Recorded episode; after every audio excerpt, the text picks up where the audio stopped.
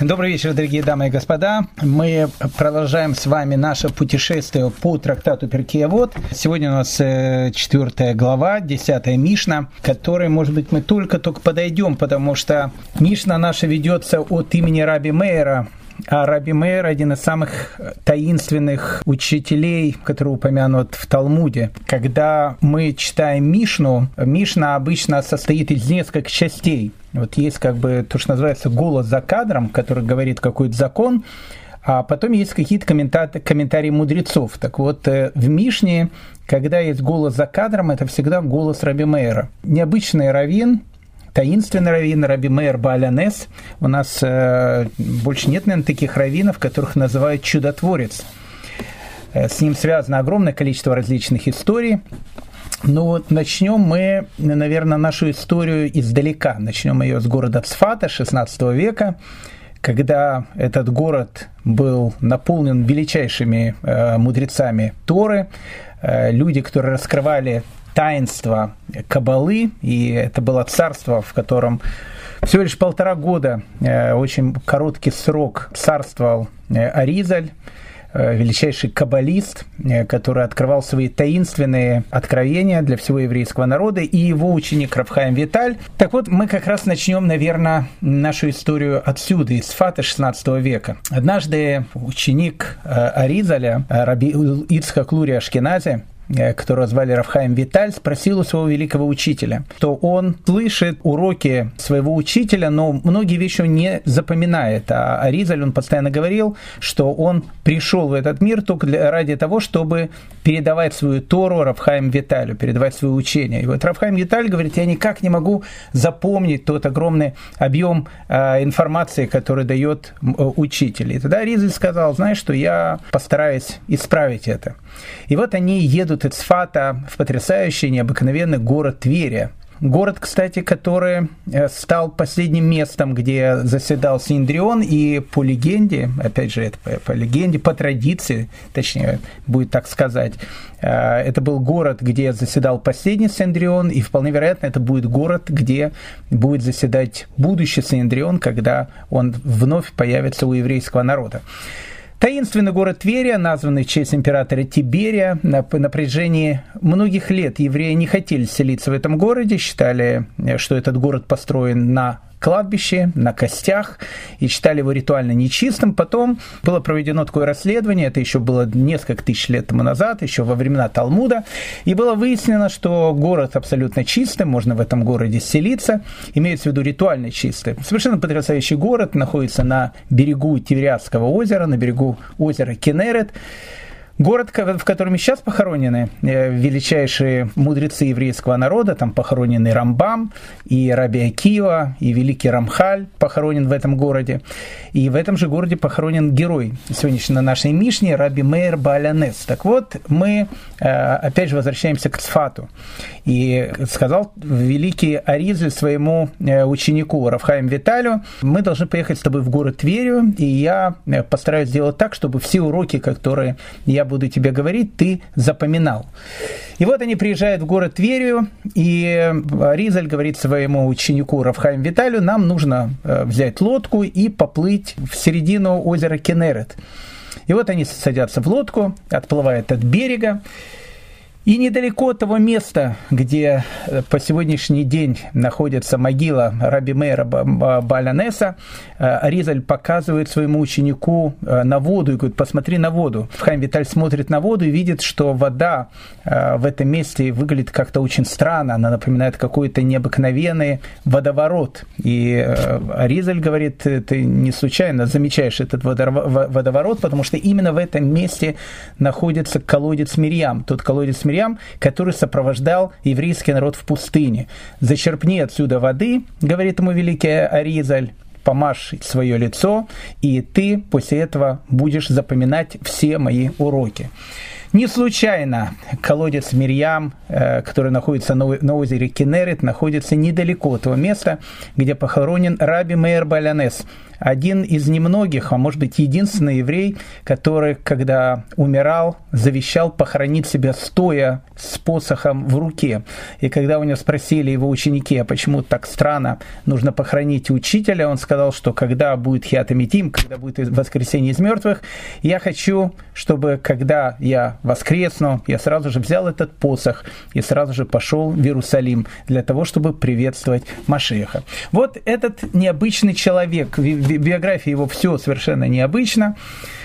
Начиная от его истории, говорят о том, что Раби Мейр Балянес был потомков, потомков геров, потомков людей, которые перешли в иудаизм. Тогда, в те времена, э, во времена Римской империи, было огромное количество людей, которые хотели приходить в иудаизм, либо даже если не хотели приходить в иудаизм, так или иначе они старались соблюдать те вещи, которые мы называем «семь заповедей Ноха». Их было миллионы на самом деле, поэтому так, кстати, раннее христианство, оно э, так быстро быстро и начало развиваться. Почему? Потому что в первую очередь пришли первые христиане именно к этим людям, которые, э, которые были э, очень и очень э, заинтересованы, чтобы приближаться к, к тому знанию, которое дает еврейский народ. К сожалению, было очень тяжелые времена, и, в общем, этими людьми воспользовались совершенно другие товарищи, и, в общем, так, в принципе, появилась новая религия, но это уже совершенно другой, совершенно уже другой разговор. Так вот, в те самые времена было э, много людей, которые э, оставались в лоне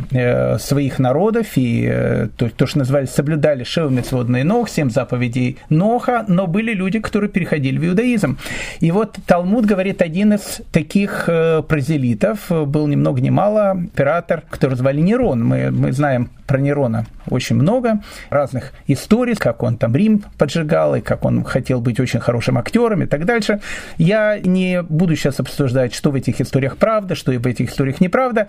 Как бы там ни было, Нерон был тем человеком, при котором началось э, подавление восстания, которое в 66 году поднимает еврейский народ против Рима, и именно при нем началось э, подавление восстания, которое закончится разрушением Иерусалимского храма, и уничтожением Иерусалима, э, закончится страшной трагедией.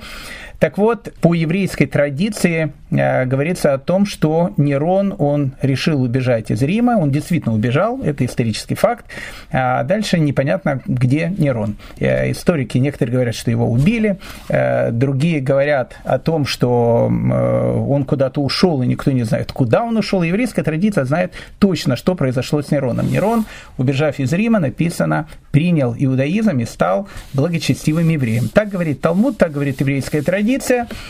Э, героя нашего повествования Раби Мейр. Раби Мейр был правнуком или праправнуком этого самого императора Нерона. Во всяком случае, так говорит еврейская традиция. Поэтому в жизни Раби Мейра, еще раз, как я говорю, все было совершенно необыкновенно. И необыкновенно, необыкновенно была и э, начало его биографии. Раби Мейр потомок, прямой потомок императора Нерона, который переходит в иудаизм.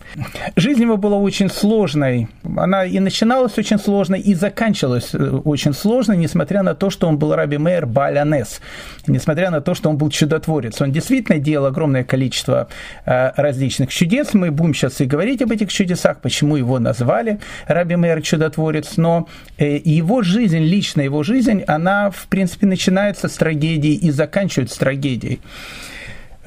юность нашего героя проходит в Академии Явны. Это легендарная академия, которая э, существовала в городе Явне, там, где каждый из участников этой талмудической академии был величайшим мудрецом Торы, и Раби Акиева, и Раби Ишуа бен Хананя, и Раби Лезер бен Гурканус. Имя каждого из них звучит как песня, и о каждом из них мы много рассказывали, и э, о каждом из них мы многое знаем. Вот Вот 60 лет, которые прошли с момента разрушения Иерусалимского храма в 70 году до 132 года, 62 года, когда начинается второе восстание против Рима, которое называется восстание Бар-Кохбе, э, вот э, именно в этот момент э, Академия в Явне, которая собрала величайших мудрецов Торы под свои стены. Именно из этой академии выходит и герой нашей Мишны Раби Мейер.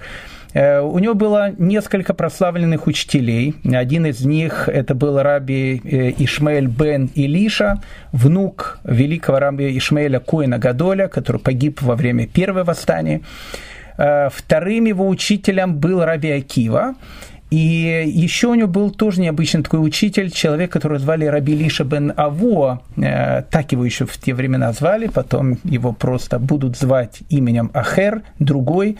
Мы э, чуть позже о нем поговорим, об этом необычном и очень трагическом человеке. Он был, э, наверное, тем учителем, с которым Раби Мэр продолжал советоваться всю жизнь, даже после той трагедии, которая произошла с Илишей бен Аво, когда его уже называли словом Ахер. Так вот, Раби Мейер, будучи еще молодым человеком, он э, видит эту страшную вторую войну против Рима, 132-135 годы, которая заканчивается страшным поражением, а после этого поражения начинается преследование еврейского народа, преследование императора Адриана, мы об этом много с вами говорили, когда за любое соблюдение еврейской религии человека сразу убивали, и были люди, которые шли на смерть, один из таких людей это был Раби Акива. Это было время, когда гибнут учеников Раби Акива. Мы с вами тогда говорили, что э, в тот момент, когда еще устная Тора, она не была записана, она, э, словно, знаете, маленький пазл хранилась в голове мудрецов Торы. Вот только когда они все собирались вместе, и каждый э, давал ту Тору, которую он усвоил, тогда вот создавалась вот эта общая картина, картина устной Торы. Раби Акива трагически гибнет, э, его э, ученики, они остаются еще какое-то время в земле Израиля, пока они не получают э, смиху рукоположения от Раби Гуды бен Бава. Э, это был великий человек, который, видя о том, что все раввины, все люди, которых рукоположили, они практически все погибли, вот он этим пятерым ученикам Раби Акива дает рукоположение, то есть посвящает их в раввины, зная, что за это он погибнет, и его римляне убивают. И тогда, когда был было видно, что находиться в земле Израиля больше э, было не то что небезопасно, было смертельно опасно, потому что убивает, репрессии. И Раби Мейер, он э, убегает э, в Вавилон. И какое-то время он находился в Вавилоне пока не умер император Адриан и э, пока не сменилась в Риме власть. И вот э, в Риме сменилась новая власть, приходит новый император, император, которого зовут Антоний Пий, император, который э, сказал, что в принципе все преследования они э, заканчиваются, то есть евреи они могут продолжать соблюдать свои законы, э, но при одном условии. Любое инакомыслие, э, любое высказывание, какое может быть против Рима, оно будет караться страшными там, казнями и так дальше. Это то время, когда великий Ражби, Раби Шиман Барьяхай, один из друзей Раби Мейра, высказал критическое замечание против Рима, и мы все знаем эту историю. Он потом на протяжении многих лет прятался в пещере, прятался именно от римлян. Поэтому, с одной стороны, это было время относительной свободы. С другой стороны, это время, э, когда за любое слово, которое было э, так или иначе сказано против Рима, человека могли тут же казнить, человека могли тут же убить. Это было послевоенное э, время.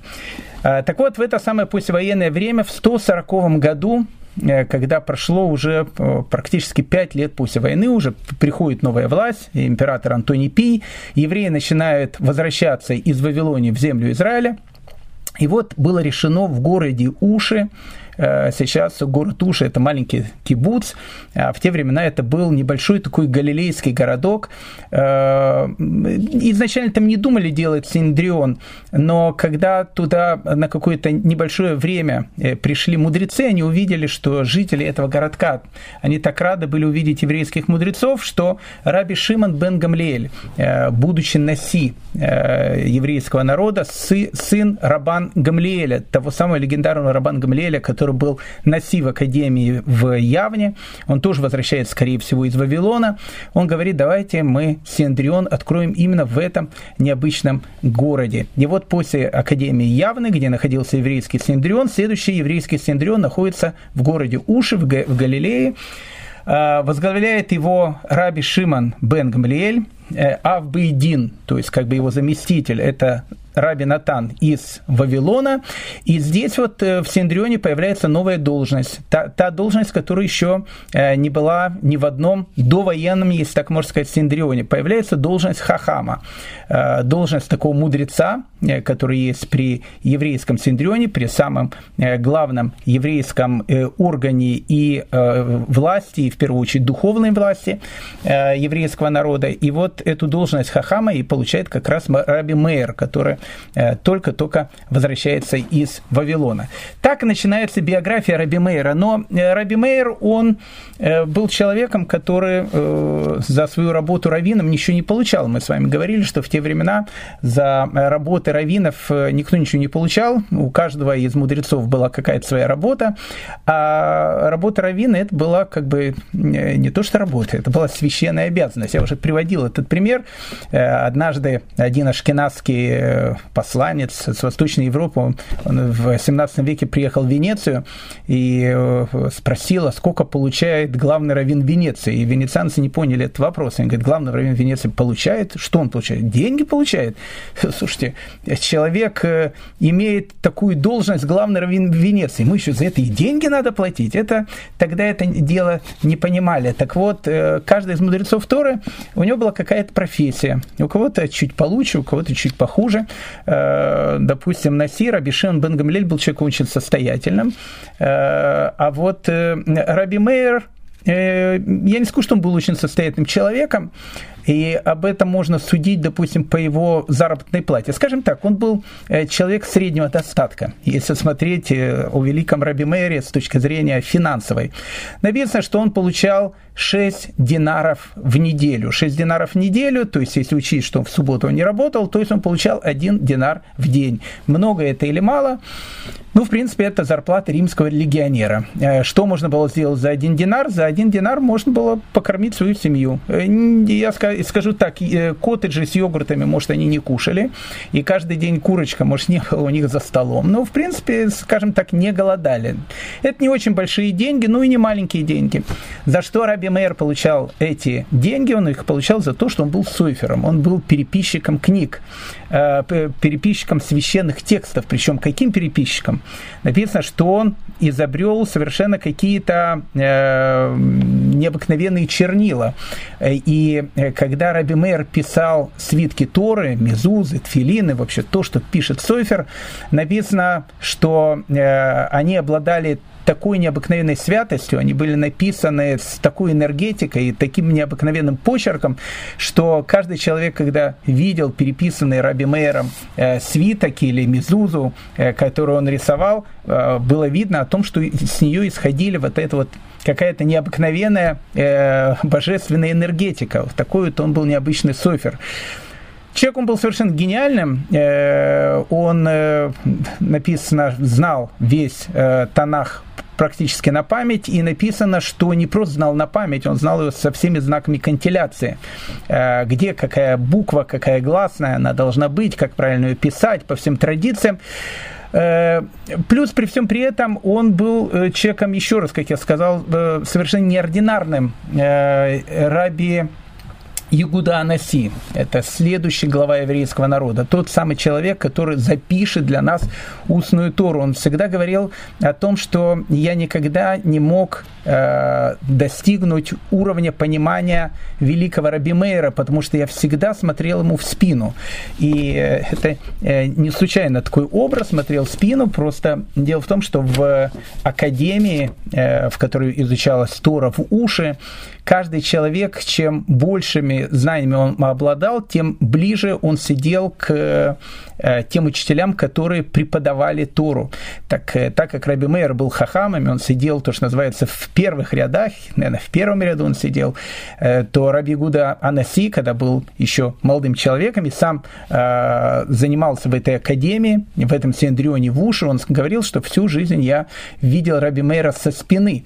И Раби Мейер, он был не понят понят многие, многими своими э, современниками, говорили о том, что Раби Мейра понять невозможно. Он обладал настолько э, гениальным умом и настолько э, тонким восприятием священного текста, что говорили что, о том, что Раби Мейер мог доказать, что чисто является нечистым, и причем доказать так, что все в это начинали верить, а потом каким-то одним словом, одним выражением он опять возвращался к тому, что это действительно является э, какая-то вещь чистым. Наоборот, или нечистым он мог назвать чистым, э, и потом э, опять доказать совершенно обратные вещи. То есть за его логикой, за его совершенно каким-то совершенно каким-то непостижимым знанием никто не мог угнаться. Э, Рави Мейер он сам преподавал, причем, э, скажем так, он был очень хорошим учителем. Э, вы знаете, человек может быть гениальным человеком, но не обязательно он может быть хорошим учителем. Для того, чтобы быть хорошим учителем, нужно к этому еще иметь талант. Вот Раби Мейер имел действительно огромный, большой очень талант, учительский талант. Говорят о том, что весь его урок строился как бы на таких трех основных темах – Э, одна треть урока – это всегда была Аллаха, это было всегда еврейское законодательство. Одна треть урока – это всегда была Агада. Агада – это, ну, как бы еврейские такие истории, притчи. И одна треть урока – это было действительно притча.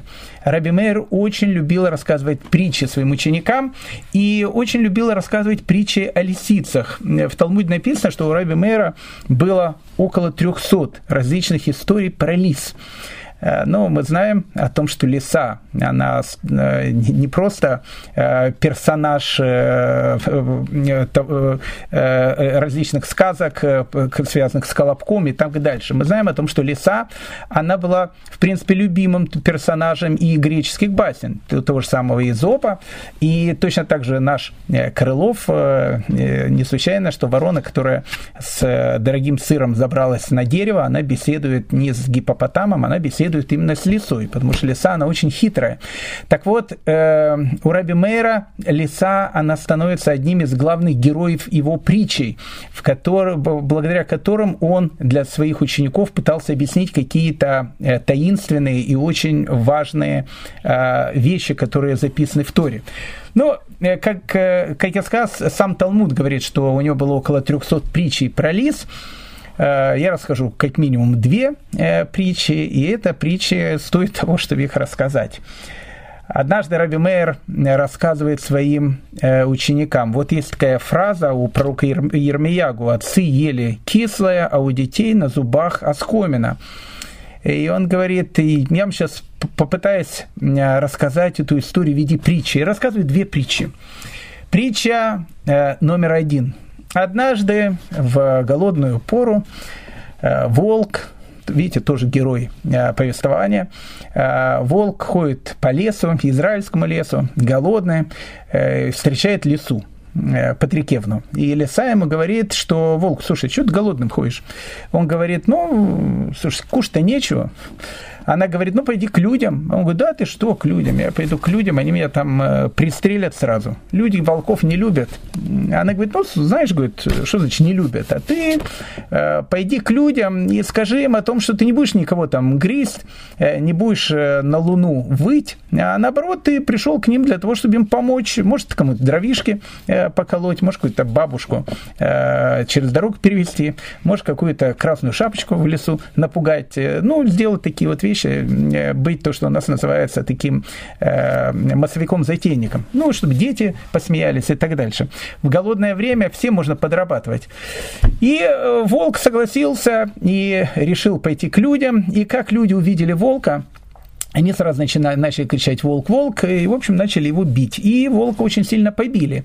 И вот с синяками, э, хромая, волк приходит к лисе, говорит, ну, говорит, рыжая, теперь тебе пришел конец. Ты видишь, ты меня обманула, я пришел, значит, к людям с чистым сердцем, можно сказать, с открытой душой, и они, видишь, мне плюнули в эту самую душу, э, перед, э, в ту самую, которую я перед ними, то, что называется, раскрыл. И лиса говорит, смотри, я тебе, я тебе объясню, в чем проблема. Проблема не в тебе, проблема проблема в твоем папе. Он говорит, а почему тут мой папа? Просто говорит, твой папа когда пришел к этим самым людям и сделал много гадостей. Поэтому, когда они увидели тебя, они, э, они э, уже смотрели на тебя в, через призму того, что сделал когда твой папа.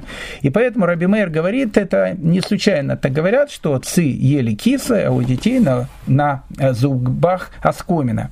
И приводит он еще одну притчу, совершенно потрясающая такая притча, тоже про лесу, э, и уже только на этот э, раз уже не волк, а лев. Лев больше, более такой реальный персонаж. Львы в те времена обитали еще в земле Израиля. Последние льва, говорят, уничтожили крестоносцы только в 13 веке. До этого, в общем, в принципе, львы по Израилю, я не скажу, что по городам ходили, но, в общем, львов было много. И вот следующий герой э, притчи Раби Мейра – это уже лиса и, и лев. Вот однажды лев э, подходит к лисе и говорит, что-то кушать мне хочется. Она говорит, ну, кушать хочется. Вот, видишь, там сидит э, еврей, э, кучит Туру. А, а там сидел такой человек, Талмит Хохам, такой дел проходил на моей шариме. Э, сидел он в, э, в Ешиве, учился, и так со спины они его видят. И он говорит, знаешь, он тебя не видит, ты его видишь, э, поэтому такой щупленький, но, в общем, как бы, ну, обед тебе будет. Э, Можешь на него наброситься и, в общем, его скушать. И Лев говорит, слушай, знаешь, говорит, как-то мне не хочется на этого э, доса религиозного прыгать. Он говорит, да что, прыгни, что не хочется. Знаешь, говорит, Э, написано о том, что э, если человек делает что-то плохо, потом будет плохо ему. Она говорит, слушай, во-первых, написано, будет неплохо ему, написано, плохо будет его внукам. Поэтому это же твоим внукам будет плохо. Тебе не будет ничего плохо. Ты на него, значит, прыгни. А твоим внукам, ну, как бы, может, когда твои внуки придут, уже коммунизм будет построен, и, в общем, как бы, и все будет тогда нормально. И, и никто им уже ничего не сделает. Поэтому тебе ничего не будет, а, в общем, а твоим внукам будет, да, действительно. Ну, как бы, а ты его можешь совершенно спокойно съесть. И вот э, Лев э, э, решает, значит, наброситься на вот этого человека, который сидит у Чтора, сидит на него со спины. Не знал он только о том, что до этого там местные арабы с Восточного Иерусалима очередной раз прокладывали кабель, и там была такая вот как бы ямка, такая большая, и они ее по советскому такому старому обычаю не закрыли и даже не поставили знак «Осторожно, тут ведутся ремонтные работы». Это он не видел, а видел только этого еврея, который учит со спины, прыгает к нему, и вот он падает в эту яму и, в общем, э, упал туда, в общем, сломал все, лежит, охает, ахает. Э, лиса подходит к яме, смотрит на него, значит, свысока, говорит, ну как, Левочка, поживаешь? Он говорит, Лиса, говорит, поднялся бы, я бы тебе, в общем, все сказал бы, все, что я по этому поводу думаю. Ты же мне сказала о том, что будут за это все расплачиваться мои внуки. А Лиса ему говорит, а ты тоже внук своего дедушки. И вот ты как раз и за то, что делал он, и расплачиваешься. И приводит, Праби Мэр приводит ту же самую э, высказывание из книги про э, Ермиягу, вот съели кисы, а у детей на губах оскомина. Вот это Раби Мейр Баленес, э, э, необыкновенный мудрец, человек мудрости, равных которого не было, человек, который любил рассказывать притчи, но вот имя Раби Мэр Балянес, Раби Мэр чудотворец, откуда приходит именно это имя? И тут э, есть совершенно потрясающая история, связанная она с его жизнью, э, с очень трагической э, частью его жизни, опять же, э, потому что, э, как мы говорили, времена идут сейчас послевоенные, э, Антоний Пи, с одной стороны, евреи уже могут э, соблюдать еврейскую традицию, с одной стороны, евреи, они уже могут э, э, открыто соблюдать Тору, но мы с вами говорили, что за любое э, противодействие противодействия властям, э, репрессии были очень-очень сильные. И вот, опять же, э, эту, э, этот период времени можно понять через, опять же, призму еврейской истории, о которой мы с вами говорим.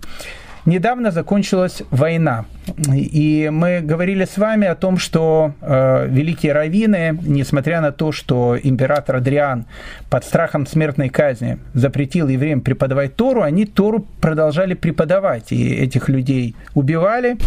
И э, одним из таких великих людей, который погиб во время э, этих страшных репрессий, это был раби Ханина бен Традион, причем он был один из десяти мучеников, э, которых, э, которые погибли во, во время этих преследований.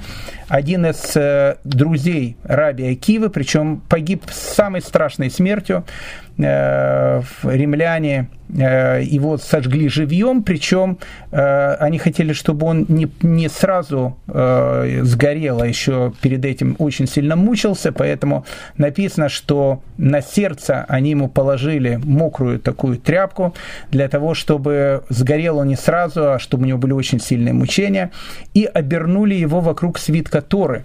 И вот он горел в этом свитке Торы, и ученики, которые видели казнь этого великого великого человека, они спрашивали, учитель, что ты видишь? Он говорит, я вижу, что пергамент горит, а буквы Торы, они поднимаются в небо. Это был раби э, Ханина бен Традиона. У раби Ханина бен Традиона было э, как минимум две дочери, может, детей было больше, но мы знаем о двух дочерях. Одна из его дочерей, Брурия, она стала женой э, нашего героя, Раби Мейра. Одна из самых, э, наверное, э, известных женщин в еврейской истории, одна из самых мудрых женщин. Рассказывается огромное количество разных историй про мудрость жены Раби Мейра Брурии. А вот с ее сестрой случилась страшная такая трагедия – Опять же, это послевоенные времена. Э, раби Ханина бен Традион, э, он считается как бы человеком, который восставал против государства, и поэтому э, его младшую дочь отправили в дом терпимости. И вот она находилась в этом доме терпимости. Это было страшное такое наказание. Мужчин обычно отправляли на арены амфитеатров, где их поедали львы, убивали гладиаторы, и, в общем, они умирали страшной смертью, но они хотели хотя бы там э, умирали, но не были, э, не находились в, постоянном ощущении позора. А вот э, дочка Раби Ханин бен Традиона, ее отправили именно в этот дом терпимости. И она находилась там, и жена Раби Мейера, Брурия, дело опять же происходит после войны, после всех этих событий, которые происходили, она просит от своего мужа, чтобы он освободил э, ее сестру из, э, из этого страшного дома. Э, опять же, э, надо понять, что просто так освободить ее э, практически невозможно, потому что она считается дочерью военного преступника, так его считали римляне. Поэтому то, что она там находится, это ее наказание, и она там должна находиться всю жизнь. И поэтому, если ее освободить из этого дома, если она убежит из этого дома, то, то же самое будет, что, не знаю, убежал какой-то политзаключенный, и будет большие, большие, большие скандалы. И Раби Мэр сказал своей жене Брури, что, э, знаешь, я могу постараться сделать все, что в моих силах, для того, чтобы освободить твою сестру, но только при одном условии. Если, находясь в доме терпимости, она, в общем, как бы осталась э, чисто еврейской девушкой. Как вы понимаете, вещь э, практически невозможная. Э, опять же, мы говорим о тех временах, и мы говорим о том, что она находилась не, работала не в детском садике и даже не смотрителем Эрмитажа, а находилась она в очень-очень таких страшных местах. И он говорит, если вот она осталась э, такой же непорочной, как она была, я постараюсь сделать все, чтобы ее освободить из этой страшной тюрьмы, в которой она находилась. И вот Раби Мэр, он приходит в этот самый дом терпимости э, и э, говорит, э, когда у него сказали, кого вы, э, с кем вы хотите э, побеседовать интеллектуально, он говорит, вот меня интересует, значит, вот эта вот э, девушка, они говорят, пожалуйста, и, в общем, как бы ее вызывают. Она приходит к Раби Мейру. Раби Мейр оделся в такую одежду, чтобы его никто не узнал, замаскировался полностью. И, в общем, как бы предлагает ей, в общем, сделать то, что делают э, в тех местах, где она, в общем, обитала тогда. Она говорит, знаешь, говорит, э, э, добрый человек, я, говорит, не могу. У меня есть определенные сейчас такие женские процессы, я найди кого-то другого. Э, я как бы сейчас я, в общем, э, не в рабочей форме, одним словом. И Раби Мэр понимает о том, что дочка великого Раби Ханина бен Традиона так говорит каждому. И находясь в этом страшном месте, она э, остается той же чисто еврейской девушкой, которая она была до этой страшной войны. И э, он понимает, что нужно сделать все, что будет в его силах, для того, чтобы освободить ее из этого страшного плена. И вот он подходит к директору этого самого дома, а, и еще раз надо понять, что, скорее всего, в этом доме э, находилось много э, девушек, которые были дочерьми, а иногда, кстати, и женами э, каких-то людей, которые римская власть убивала, преследовала. Это была как такая форма наказания страшная такая форма наказания. И вот он подходит к этому э, директору этого дома и говорит о том, что смотри, я тебе могу дать огромные деньги, э, которые есть у меня, э, только с одной просьбой, освободи эту девушку. И он говорит, что, с ума сошел? Знаешь, говорит, я ее освобожу, меня сразу просто прибьют, потому что, э, ну, как бы деньги твои, это, конечно, хорошо, но, в общем, как бы жизнь, она э, мне, конечно, намного дороже. И Раби Мейер говорит, смотри, я тебе дам очень много денег, очень много денег. Э, ты можешь взять большую часть себе, а меньшую часть, все равно это много денег. Ты можешь взять как, дать как взятку, и тогда с тобой ничего не произойдет. И э, этот директор этого заведения говорит, смотри, нет, я даже за, за те деньги, которые ты мне даешь, тоже не согласен. А вдруг не хватит взятка? Он говорит, смотри, я тебе тогда э, скажу один секрет. Вот если у тебя будет какая-то большая опасность, ты скажи только несколько слов. Ты скажи «Элака де мейр анейни», то, что переводится как «Всевышний Мейра, ответь мне». Вот скажи эту фразу «Элока де мейр анейни», и с тобой ничего плохого не произойдет. Ну, э, этот э, директор этого дома э, культуры говорит э, о том, что, ну, слушай, мало ли что там, ну, будет ЛК, э, ДМР, НН, ну и что? Он говорит, ну, я тебе сейчас покажу, как это все действует. Он, написано, выходит Раби Мейер на улицу, и вдруг на него налетает стая диких голодных собак. И вот они налетают как бы на Раби Мейра и готовы были его разорвать в клочья. И Раби Мейр говорит «Элока де Мейра нени». И все вот эти собаки, которые нападают на Раби Мейра, виляют хвостом, говорят «Извините, ошиблись», и э, отходят в сторону. И тогда говорит Раби Мейр этому начальнику тюрьмы «Видишь, эти слова действуют, поэтому вот тебе деньги, вот тебе, значит, э, формула, не надо говорить «дох тебе дох», и не надо там дергать за бороду, это не работает. А вот формула ЛК Демейранени, она работает. И э, э, хозяин этого дома культуры отпускает дочку Рабиханина Бен Традиона. Э, через некоторое время, э, понятно, э, стало известно о том, что один из самых главных оппозиционеров Римской империи, дочка Раби Ханин Бентридиона, убежала из тюрьмы. Был большой скандал, и, понятно, во время этого большого скандала взяли начальника этой тюрьмы. Все было, как он и предполагал, он дал взятку. Они сказали, смотри, ну тут, ты же понимаешь, тут тоже речь идет свыше. Император узнает об этом, поэтому никакие взятки мы не берем, и мы, мы тебя, в общем, одним словом будем убивать. И вот они его хотели казнить, и в тот момент, когда они его хотели казнить, он говорил эту фразу «Элака э, демей ранени», и никак его казнить не могли. Веревка постоянно там рвалась, э, меч, которым мы там голову хотели э, ему отрубить, постоянно ломался. В общем, происходили какие-то аномальные явления.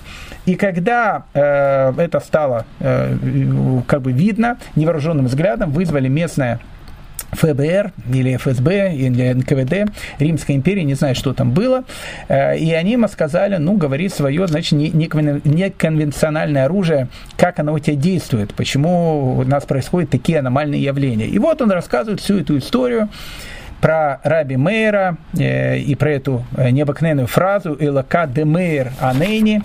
И тогда римские власти говорят о том, что Раби Мейр объявляется государственным преступником, и надо его поймать. Интересно, э, в Талмуде написана, наверное, первая такая история, э, когда преступников искали по фотографии. Э, сделали его такой фоторобот, тогда еще э, и не было ни фото, ни роботов, но сделали его такой портрет портрет по описанию. И написано, что этот портрет повесили при входе во многие города. Э, вот так вот он висел, и было написано, что тот, кто поймает этого известного террориста э, Раби Мейера, э, он получит большой приз. И за Раби Мейером начинается слежка. Его начинают, в общем, искать. Но перед тем, как, как мы расскажем, чем, чем эта вся история закончилась, Э, еще несколько таких эпизодов из жизни э, Раби Мейра. Как я сказал, у Раби Мейра было э, несколько великих учителей, один из которых был Раби Ишмель бен Илиша, великий Раби Акива, но, наверное, самым его любимым учителем был Илиша бен Авуа. Илиша бен Авуа был один из Э, величайших мудрецов Академии в Явне. Э, не просто один из величайших мудрецов, это был один из пяти людей, э, которые, как написано в Талмуде, вошли в Пардес. А Пардес в те времена, это на современном иврите Пардес это цитрусовый сад. Сейчас обычно в цитрусовые сады заходят, чтобы э, свистнуть какой-то цитрус. Ну или если, если ты не работаешь в этом цитрусовом саду, потому что тогда непонятно, зачем туда заходить. А вот в те времена словом «пардес» э, назывался не только цитрусовый сад, потому что цитрусовых, и трогов, тогда вообще еще не было, не знали ни лимонов, ни апельсинов, это все будет только в средние века открыто. А э, тогда в словом «пардес» э, означалось о том, что люди, они постигали какие-то величайшие тайны Кабалы, величайшие тайны э, э, Торы. И вот э, написано было пятеро человек, которые зашли в постижение тайной Торы э, в такие глубины, в которые не заходил никто другой. Э, из этих людей, которые вошли в Пардес, только написано Раби Акива был э, единственный, который написано зашел с миром и вышел с миром. Остальные э, из героев этого повествования, которые зашли в Пардес, кто-то умер молодым, кто-то сошел с ума. Раби Илиша бен Авуа, он стал эпикурисом. Эпикурисом в, в полном смысле этого слова. Э, будучи величайшим мудрецом, э, из-за различных жизненных обстоятельств, э, которые у него произошли, может, когда-то мы об этом с вами поговорим, он не только оставил Туру и не только стал таким настоящим язычником, он стал жить жизнью обычного римлянина, он стал еврейским антисемитом. Ну, в полном смысле этого слова. То есть он стал человеком, который не только отошел от всего еврейского, он еще очень часто и боролся Э, со своими бывшими э, соучениками. И это пример человека, который обладал э, какими-то глубочайшими знаниями, мудрости, и который потом упал в такую яму. Его жизнь была очень трагичной, с ним никто не общался, понятно, но Раби Мейер, который был его учеником, он продолжал иногда учиться у своего учителя, который уже сам в шаббат сидел, кушал там поросенка и непонятно чем, чем занимался. В Талмуде много этих историй. Написано, что в шаббат Илиша Бенавуа, которого звали Ахер, э, другой, едет на коне, что само по себе запрещено в шаббат, э, и э, за ним идет Раби Мейер, задает ему какие-то вопросы, и его бывший учитель, который, опять же, сейчас стал страшным вероотступником, но мудрость, то, что, как говорится, не пропить, то есть он остался тем же самым мудрецом, вероотступником-мудрецом. Он э, продолжал э, своему ученику э, отвечать на какие-то вопросы, которые он задавал. Однажды написано, что Раби Мейр, идя за своим учителем, они зашли дальше, могли зайти дальше то расстояние, которое может пройти еврей в шаббат.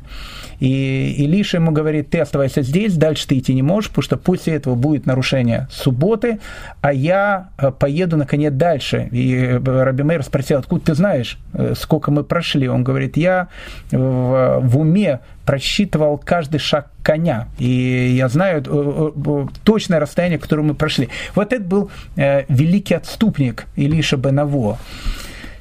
Так вот, э, э, Раби Мейер, он был человеком, который, несмотря на то, что его бывший учитель стал вероотступником, продолжал поддерживать с ним какие-то, э, какую-то связь, связь, и даже, как мы видим, иногда задавал ему вопросы.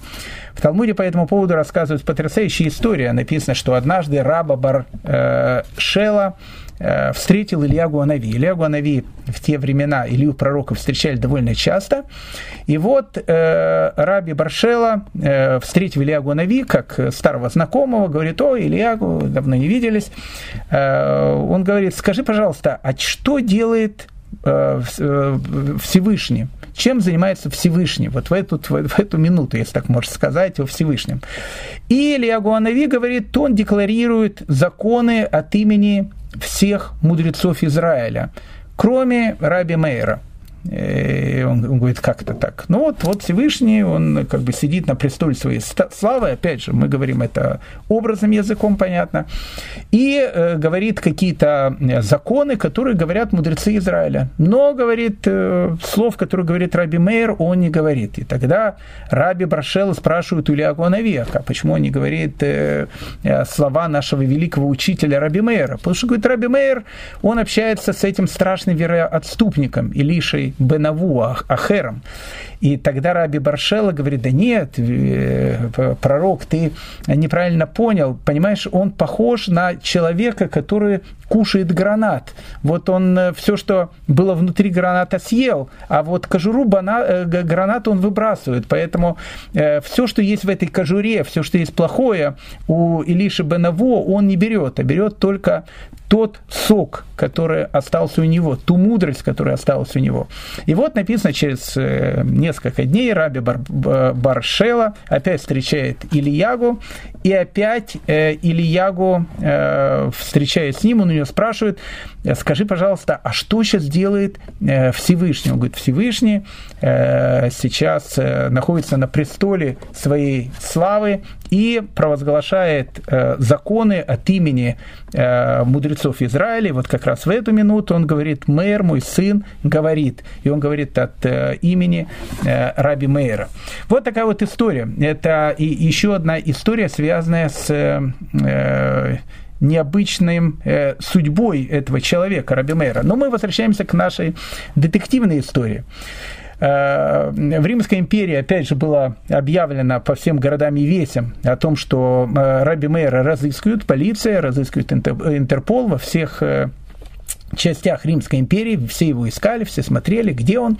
Этот э, человек, который спас, э, вытащил из тюрьмы государственного преступника, и вот однажды написано, что полиция, она уже, э, можно сказать, вот-вот его должна была поймать, окружила со всех сторон, и невозможно было э, Раби Мейеру вырваться из этого засады, в которую он попал. И тут Раби Мейер забегает в некошерный совершенно ресторан, забегает туда, и, и заказывают еду э, совершенно не кошерную. Там какой-то поросенка, там и еще что-то. Ну, в общем, в обычный такой ресторан забегает. И э, в те времена не было ни ложек, ни вилок, в те времена кушали руками так э, он э, берет э, еду как бы одним пальцем, а в рот кладет другой палец. То есть, а издалека люди же не видят, каким пальцем он берет и какой палец кладет себе в рот. Издалека кажется о том, что он кушает некошерное. Поэтому, когда вот эти вот люди из местного ФСБ, ФБР, Масада, не знаю, как это называлось в те времена в Римской империи, вырывается в этот ресторан со словами, где этот государственный преступник, они видят человека, который, в общем, сидит и кушает некошерное. И они понимают, что это может быть кто угодно, но не, не Раби Мейер. Раби Мейер такое сделать никогда э, не может.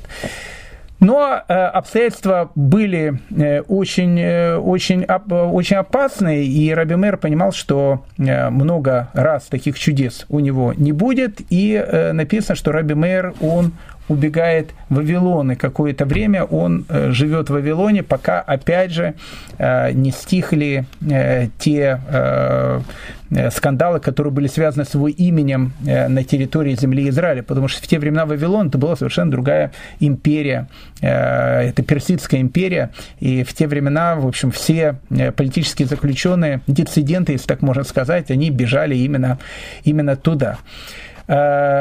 Интересно, интересно, э, мы начали говорить про жену Раби Мейра Брурию, про нее можно много очень рассказывать, различных историй, я же расскажу только одну историю, просто опять же, чтобы понять величие э, тех людей, о которых мы говорим. Э, Раби Мейр, как я сказал, несмотря на то, что он был Раби Мейр чудотворец, жизнь была очень тяжелая. Э, началась она с изгнания в Вавилон, заканчивается она опять же, он опять же беженец, он опять же э, убегает из своего дома, вынужден скрываться от властей. У него было, ну, во всяком случае, мы знаем о троих его детях. Мы знаем, у него была дочка, которая вышла замуж за э, одного из мудрецов э, Торы.